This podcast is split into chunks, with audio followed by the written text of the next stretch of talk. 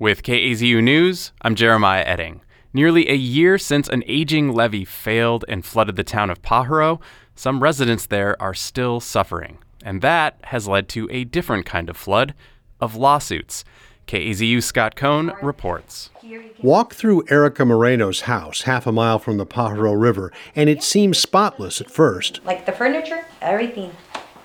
But it doesn't take long to spot the damage. Here you can still see again the patches of the, the mud. Not just to the house, It won't come off. It won't come off. but also the damage to Erica and her family. I have a 13 year old. Um, now that it started raining, he wants to be inside, only, you know, sleep inside my room. He can't sleep by himself. So, me as a mother, it's not easy either, you know, because I have to deal with my stress that I have, because of course I'm worried. I'm worried. We're breaking into programming in this early hour with an urgent news update for people who are living in the Pajaro Valley.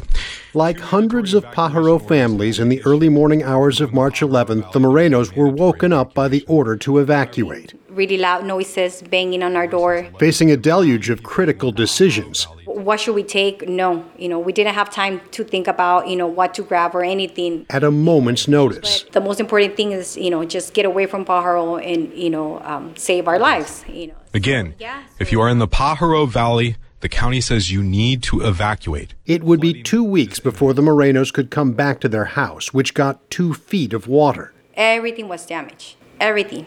We had to throw everything away.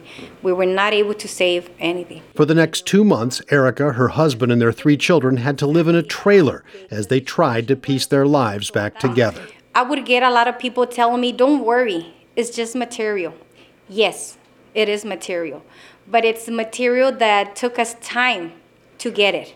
It took us time saving to get that material. I didn't know if I wanted to cry, scream, you know, i- i- it's just, it takes you time to realize like you don't have anything anymore. Now, the Morenos are among 500 plaintiffs in a sweeping lawsuit seeking unspecified damages from the state of California, Monterey and Santa Cruz counties, and a host of local government agencies. I think us as a community, we have to do something. It's it's a way that they can hear us that we need help here. Other plaintiffs in the case include adults and minors, businesses, even unhoused residents. Lead attorney Emily Ruby says it's about negligence, alleging the state and the counties failed to act, even though the levee had failed at least five times before.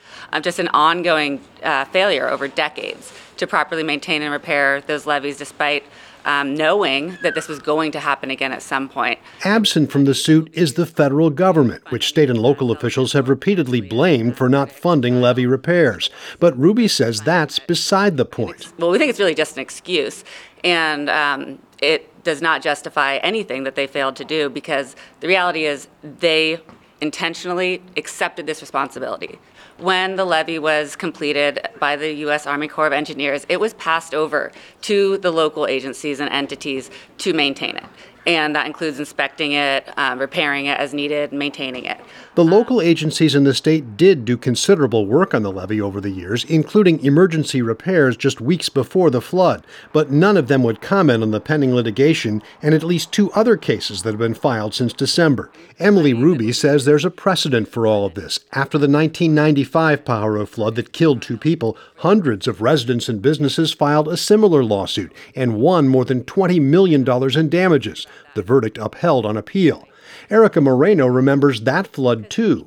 She was 10 years old. You know, it was really scary for me because I was, you know, just a, a little kid. Now, Erica says she and her family have had enough. Even as they continue cleaning up damage, they plan to leave Pajaro once and for all. You know, all the kids. You know, if we ask them, you know, do you want, do you guys want to, you know, stay here? Like, no. A permanent fix for the levee is finally in the works, but it's still years away. A resolution of the lawsuits is likely years away as well.